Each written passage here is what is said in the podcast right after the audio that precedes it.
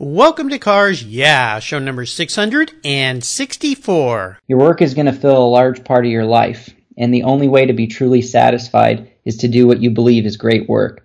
And the only way to do great work is to love what you do. This is Cars Yeah, where you'll enjoy interviews with inspiring automotive enthusiasts. Mark Green is here to provide you with a fuel injection of automotive inspiration.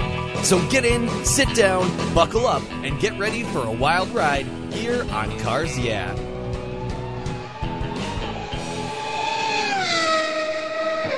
I'll never worry again about having a dead battery with my NOCO Genius Boost Jump Starter. This compact tool fits in my glove box and features rechargeable lithium battery technology that'll jumpstart a dead battery in my car, boat, truck, or R V. The Genius Boost features built-in spark-proof technology and reverse polarity protection to safely jumpstart any of my vehicles. The compact, ergonomically designed clamps are built from solid copper for maximum conductivity. There's a built-in ultrabright dual L E D flashlight with seven modes, including an S O S and emergency strobe. I use my Genius Boost Jump Starter to charge my phone, tablet, and laptop while I'm on the road or if the power goes out in my home. The unit itself is easily rechargeable in my vehicle. The Genius Boost from NOCO is the ultimate emergency tool that's safe and easy to use. Quality design, state-of-the-art technology from NOCO, the battery car source since nineteen fourteen. I've got one in each of my vehicles. Get yours at Genius Chargers dot com. Hello, automotive enthusiasts. I am revved up and so excited to introduce today's very special guest, Josh Reaume. Hey, Josh, are you buckled up and ready for a fun ride? Yes, sir. I am ready. I'm uh, I'm not used to buckling up for a podcast. It's usually in a race car, but uh, we'll be good to go here. That's okay. I'll, I promise to keep us between the guardrails here as we go around the track right today. On. Josh Reaume can be described as unique, versatile, and experienced. He was born in California to Canadian parents, but Josh was raised in Africa, and he's raced cars around the globe. Today, Josh lives in North Carolina. He's often described as the African squirrel. I can't wait to hear a little bit more about that. He's a two thousand twelve graduate of the University of Victoria, and he has a mechanical engineering degree, which he has put to good use as an engineer in the cars that he races. He runs the NASCAR Xfinity Series for R S S Racing. And yes, Josh works as the team engineer during the week, and he drives the car on the weekends as the race car driver. Josh is part of NASCAR's next generation equal parts driver and engineer. Very, very cool. So Josh, I've told our listeners just a little bit about you. Would you take a brief moment, share just a little bit more about your racing career and, of course, your passion for driving cars and designing cars? Right on. Yeah, for sure. Thanks for having me on. You're welcome. So I guess it starts uh, for me... I've been racing for twenty years now, I guess, because I wow. got into a go-kart when I was six, and I'm now twenty-six. It's been quite the journey over the years, but from a young age, I developed a passion to be a race car driver, and uh, I guess I've spent about the last fifteen years or so, you know, pursuing that very hard, and my engineering degree brought me to North Carolina and into the, the NASCAR world, and that's been a lot of fun, and I can't remember if there's a time when I was younger where I was like, this is what I want to do. It just was sort of always there. So yeah. it's uh, it's been a journey. It's been a fun experience. So Well, it's very cool. And that's why I wanted to have you on the show, because a lot of drivers are just that. They're the driver. They jump in the car. They take the car around the track. They come back, report what's going on. But the fact that you're involved in the engineering side and the driving side, is that somewhat unique in the racing industry these days? Or are we starting to see more and more people do that? For sure, it's very unique. It, uh, you know, I'm sort of one of a kind, if you will. Mm-hmm. Uh, the Sprint Cup Series, you've got Ryan Newman, who's uh, got an engineering degree, but for the most part, uh, it's basically him and me. If I can even be compared to him, he's pretty good. But uh, it's interesting, right? Because at a young age and wanting to be involved in motorsports as a driver, obviously it costs a lot of money. So I kind of reached this crossroads in my career where I had friends a lot of times that I was you know, competing against and, and winning against, mm-hmm. and they were moving up in the ranks, and I wasn't able to, you know, keep moving up just because of the financial barriers. Mm. So there came this point where it was, well, how can I make myself unique and different? How can I give myself value if I don't have this dollar um, and big corporate sponsors behind me? And uh, and that was engineering. So, you know, that worked really well and has opened a lot of doors for me. And has, uh, you know, given me a great appreciation and, and love for, for the sport. And, and I think a really deep understanding of the cars, which I think has helped me along the way. Absolutely. I think this is a really inspirational and cool pivot that you've taken here, that you took one talent, your engineering side and your driving side, and combined the two. And I hope for some listeners out there that are trying to figure out a way to get into racing. And yeah, they look at that huge, steep slope of costs, which always comes to play. I've had dozens of racers on the show, and they always say it's the money factor that's such a challenge. If you don't come from a wealthy family, or you have somebody behind you, a benefactor of some type that can write really huge checks, it is a tough profession to be involved with. So I think it's fantastic. Kudos to you for what you've done. And as we continue on your journey, I always like to start by asking my guests for a success quote or some kind of mantra. This is some kind of a A saying that's been instrumental in forming your success in life. It's a nice way to get the inspirational tires turning here on Cars Yeah. So Josh, take the wheel. Right on. Well, I, I actually have two for you that I'd like to share. Cool. The first one from Steve Jobs, the founder of Apple, in a commencement speech said, "Your work is going to fill a large part of your life, and the only way to be truly satisfied is to do what you believe is great work. And the only way to do great work is to love what you do." That is so true. And I think the other part to that, not getting into the whole speech, but the other part to that is sometimes life's going to throw a brick at you, or you're going to you're going to have a stumbling block. And the only way that you can pick yourself up sometimes is to really, truly love what you do. Yeah. And um, I think there's there's a lot of wisdom in that. Oh, yes. Yeah. I love that commencement speech. I've watched that many times. And I hear that over and over from my guests here is why they've gotten into the field they've gotten into, which is cars. All of us listening to Cars Yeah here and in the car world, that is our passion. So, uh, yeah, he definitely hit the nail on the head with that one. Yeah, for sure. You said there was a second one.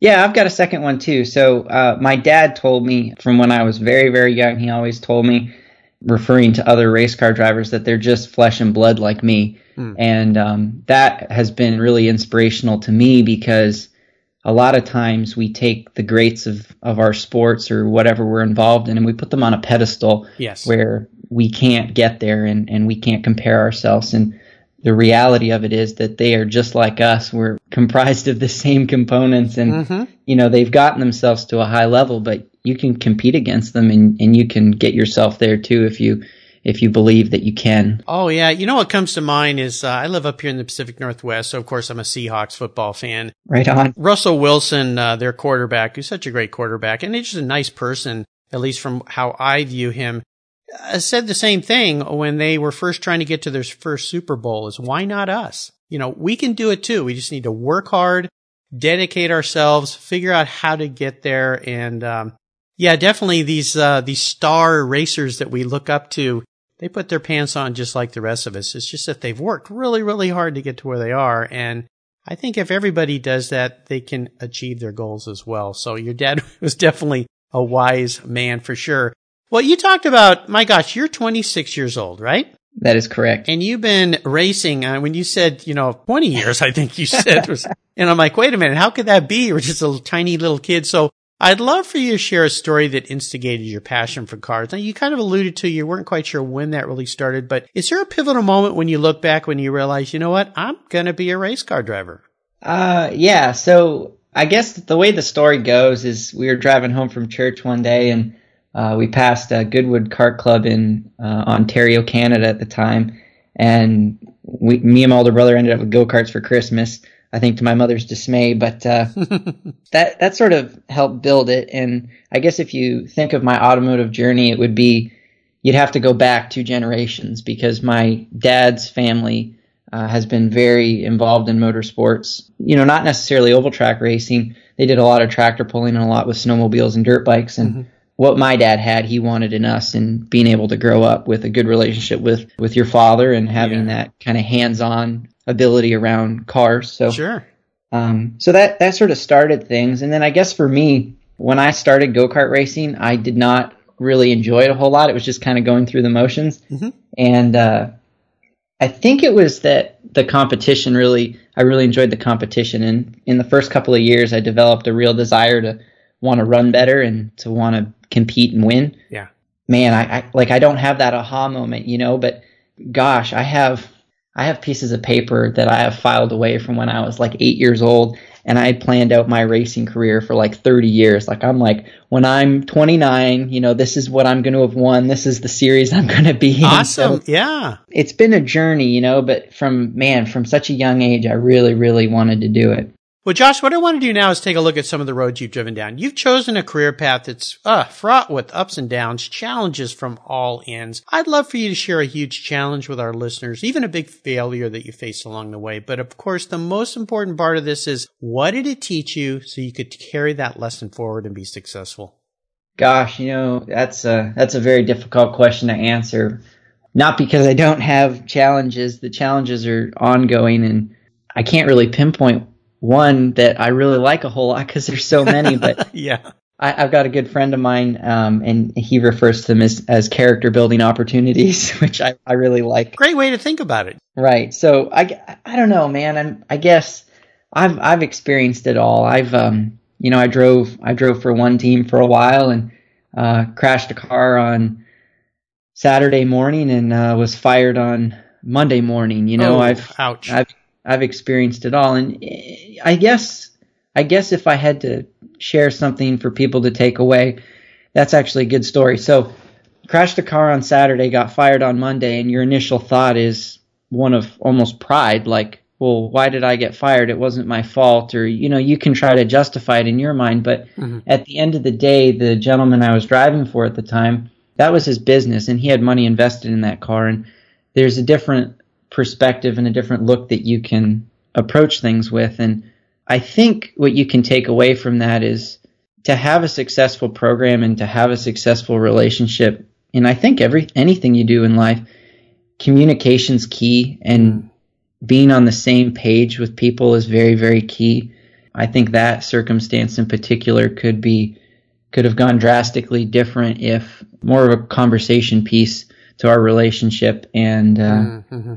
And it's interesting. So w- what I'm referring to, we've since mended that relationship and, and we're good friends to this day. But yeah, I think there was there was a lesson for me to learn in pride from that for sure, because you want to walk away from things like that and think that you were wronged. And I think it's important to take a step back and say, well, hold the phone. I might feel like I'm wrong, but let me truly put myself in this other person's shoes and try and develop a perspective that they might might have. Great lesson learned there. You know, I've always said that proper communication is the key to our success, and lack of proper communication is the reason for our failures. Mm-hmm. And communication is so, so important. Knowing how to talk to people, knowing how to, I think the best takeaway for me from what you just said is putting yourself in someone else's shoes and really being able to have some empathy for them and understand, why are they feeling the way they're feeling? That's a hard thing to do. Absolutely. But uh, you can only do it by listening to that other yep. person. And hopefully they're willing to talk and share the reasons they're upset with you. Great, great lesson, great story. Right. Thanks for taking us to a probably a very painful part of your career. Very, uh, not a problem. Very personal side, but it's important for those listeners out there. Let's shift gears and go to the other end of the spectrum. I'd love for you to share a story where you had a, a career aha moment. I like to say it's when the headlights come on and kind of illuminate a new path for you, a new direction. Tell us the steps you took to turn that aha moment into a success. Okay, so I think for me, going back to what we were talking about earlier, uh, very early on in my career when I was sort of finishing up my high school degree, I realized that in order to continue to pursue this, I needed to find a way to bring value outside of financial resources, if you will. Mm-hmm. Engineering gave me that opportunity, and being able to bring those two worlds together and seeing kind of a vision of the future of, of what I could develop myself to be as an engineer and a driver was something where I guess you could say a light bulb went off. And oh, yeah. I went through a period of my life, I guess about four or five years while I was pursuing that degree, where all the all the distractions went went out of the way, and all I did was live, breathe, sleep, racing, and engineering, and that was it. My social life was in the toilet. Yeah. Yeah. Well, sometimes you have to do that so you can really focus and, and hunker down. You know, a lot of kids go off to college and they party and they forget the real reason they're there was to, uh, to kind of study and learn something. So I think, yeah, you, I think sure. you took the right path there, but I really find it, again, like I said at the beginning of our talk, so intriguing to me that you're combining these two talents together. And, and really what it is, it goes back to your comment about the, uh, the challenge question, is you're bringing more value to a team that very few people can bring. There's a lot of drivers out there that can come in and explain, okay, need more camber, the right rear tire needs more air. There's something kind of engineering wise in the car, but they can't bring that other aspect into how you actually build the car and make the car work well. It's very cool. Yeah. And it's, it's interesting you say that. I'm going to kind of go off on a rabbit trail here, because I think it's interesting is yeah. As my career started off, when I first got that engineering degree, it worked really well because I was able to bring value and I was able to race. But as I've ramped up my driving career and I've done more of that, the value that you have as an engineer at times outweighs your value as a driver. Uh-huh. And what I mean by that is when an opportunity presents itself, there's a hundred drivers holding their helmets that are ready to jump in a car, but there's virtually no engineer that's willing to help out. So there's been moments along the way where it's, you know, I'm working on these cars and, and I'm enjoying this and I love it, but am I really pushing my driving career where I need to? Am I putting my time in the right direction? So yeah. That's a challenge that I've had along the road too, of kind of juggling the two at a healthy balance. Oh yeah, I would imagine so.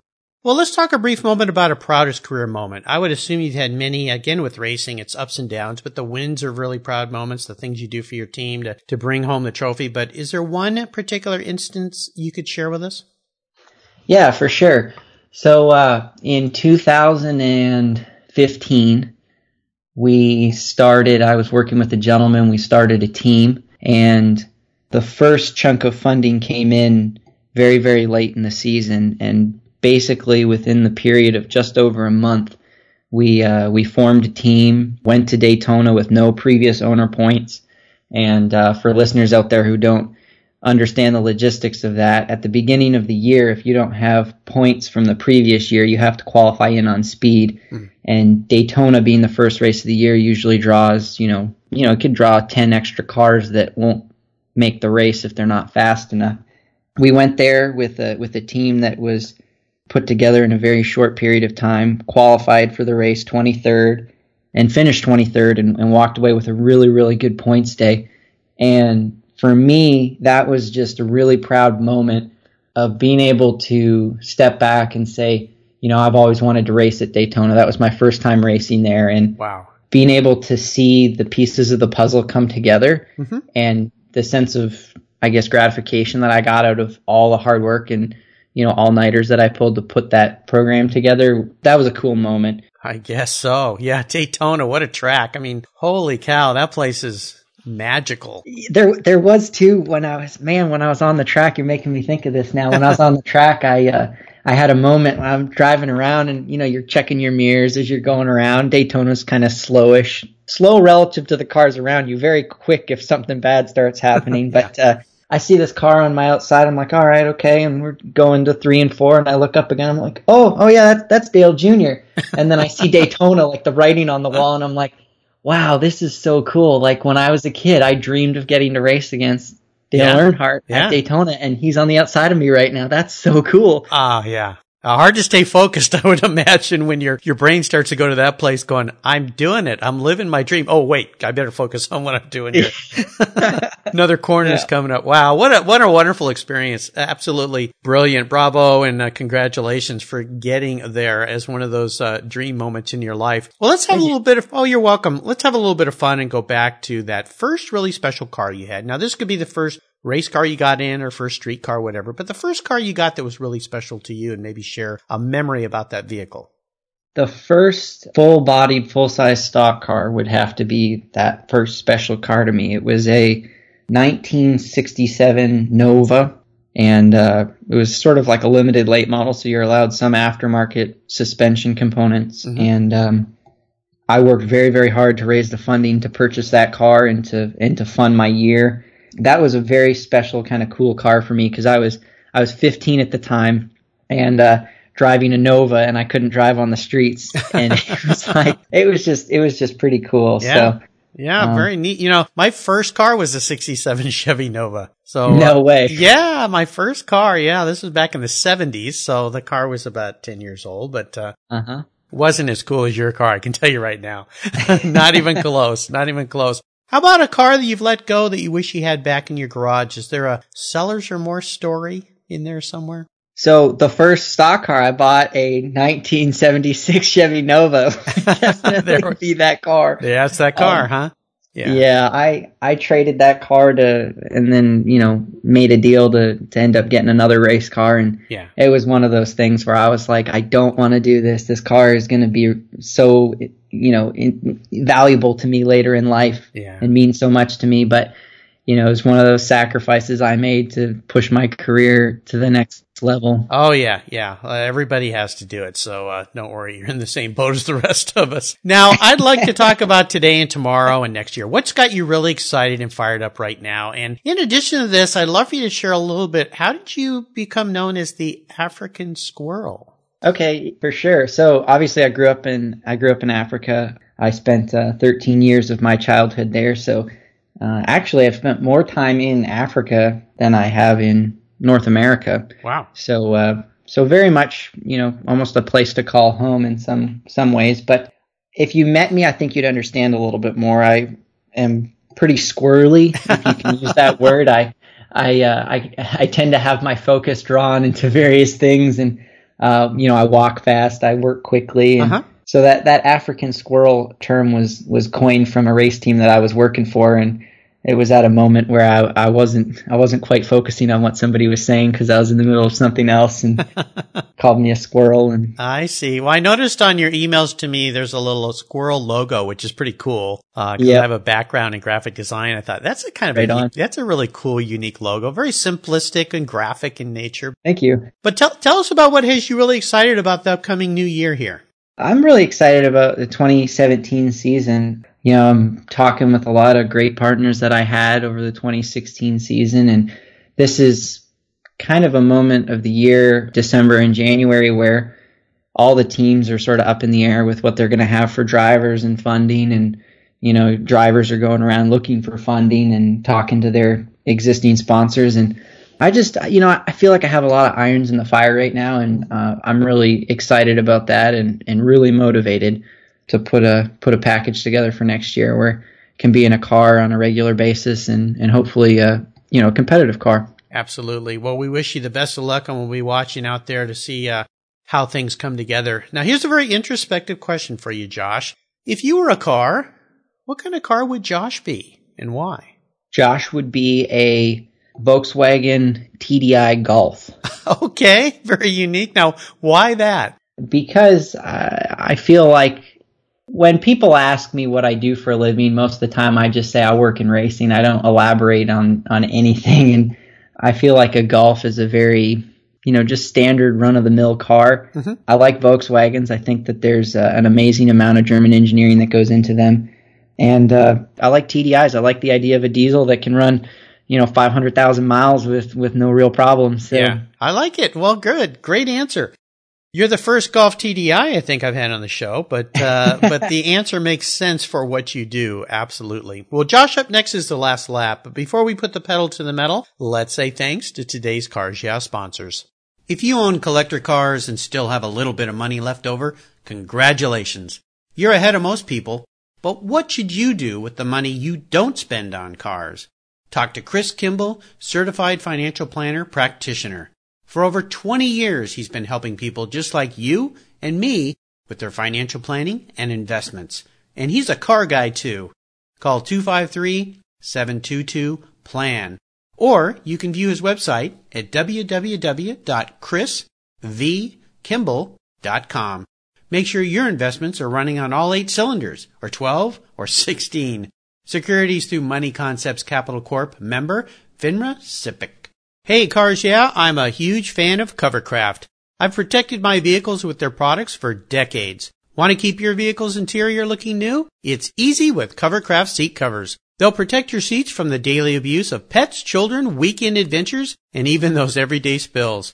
It's a fast, easy, and inexpensive way to keep your vehicle looking new. All Covercraft seat covers are easy-on, easy-off design that are machine washable. You can choose from many fabric options, colors, and accessories, all designed and carefully sewn for your special vehicles. Their seat gloves are semi-custom fit for cars and trucks, and their seat savers, a favorite of mine, are custom-tailored to fit your seats like a glove. Work truck seat covers are tough, durable denim weight fabric.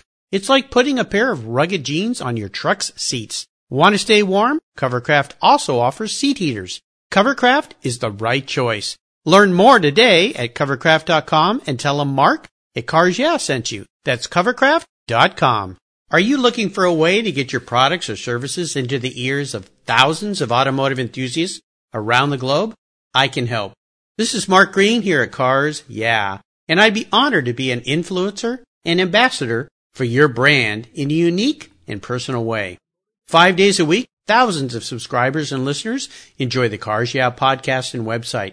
Contact me today and I'll show you how at mark at cars yeah dot com or connect with me through the Cars Yeah website at cars yeah dot com.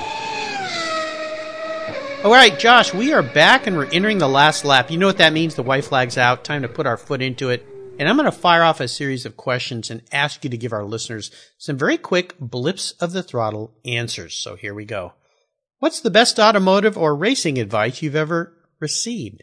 To finish first, first you must finish. Ah, yes. Now, who who coined that phrase? It was a race car driver, I think. Yes, it was um, Rick Mears, I believe. Ah, okay, yes, absolutely right. Very cool. Yeah, definitely important to finish. So, uh, yeah, remember that when you're uh, going around that turn three, coming up on the banks, and you got Earnhardt on your shoulder, and you see Daytona on the side of the wall there. Still got to finish the race. Still got to finish the race. Absolutely. Would you share one of your personal habits you believe has helped contribute to your success over the years? Valuing people and never burning a bridge. Ah, yeah. Oh, so important.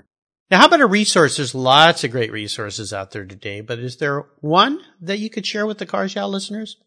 Uh, I'm going to say your local Moms and Pops uh, repair shop. Mm. I think they are very underrated uh, in the uh, amount of knowledge and experience that those places have. Oh, yeah. You know, I've got a, a friend. He's actually been a guest on the show here, Pete Bristow, who has a local repair shop for foreign cars. So nice to have somebody reliable and trustworthy to take my cars to that I just feel like they're going to take care of it. And, they, and more importantly, they know what they're doing. Mm-hmm. When you go back in there, that your car is going to be fixed right, and, and they really care about you and are going to look out for you. So, oh, yeah, those mom and pop local shops, support them, please. Mm-hmm. Now, how about a book? Is there a book you've read that you think our listeners would enjoy?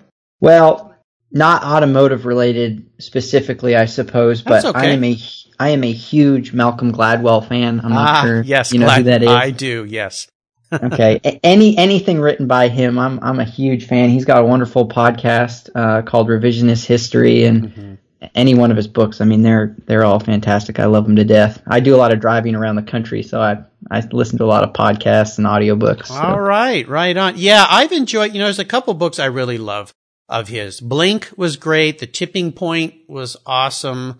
Uh, there was no about a dog. What the Dog Saw. That's correct. Yeah, yep. Is another one that he's written. David and Goliath. David and Goliath, The Outliers. Yeah, obviously we've shared, we've read all yeah. the same books. So, uh, right on. Yeah. And, and the great thing about Malcolm's books too, is they're just quick, easy reads too. They're, you know, they're, they're mm-hmm. direct and to the point, great for life, great for business. So I'm glad you recommended, uh, Malcolm Gladwell. And I'll remind our listeners, you can find links to all these great resources that Josh has shared on his very own show notes page at cars yeah dot com slash Josh Reaume. And Josh's last name is spelled R E A U M E. And there's another great place on the Cars Yeah website called Guest Recommended Books, where these books and the books from the past six hundred sixty-three guests are listed. There's probably over a thousand books on this reference page. Great resource if you love books, especially books recommended by fellow automotive enthusiasts just like Josh. All right, Josh, we are up to the checkered flag, and this last question could be a bit of a doozy. If you could have only one collector car or collector vintage race car in your garage, don't worry about the price, though, because I'm going to buy you whatever you'd like today. What would that vehicle be? And the most important part of it, of course, is why. All right. So that's actually not a doozy for me. Um, Good. The car that we had when we lived in Africa, my dad purchased a, I think it's a nineteen eighty Mercedes G-Wagon off of uh, the Nigerian military.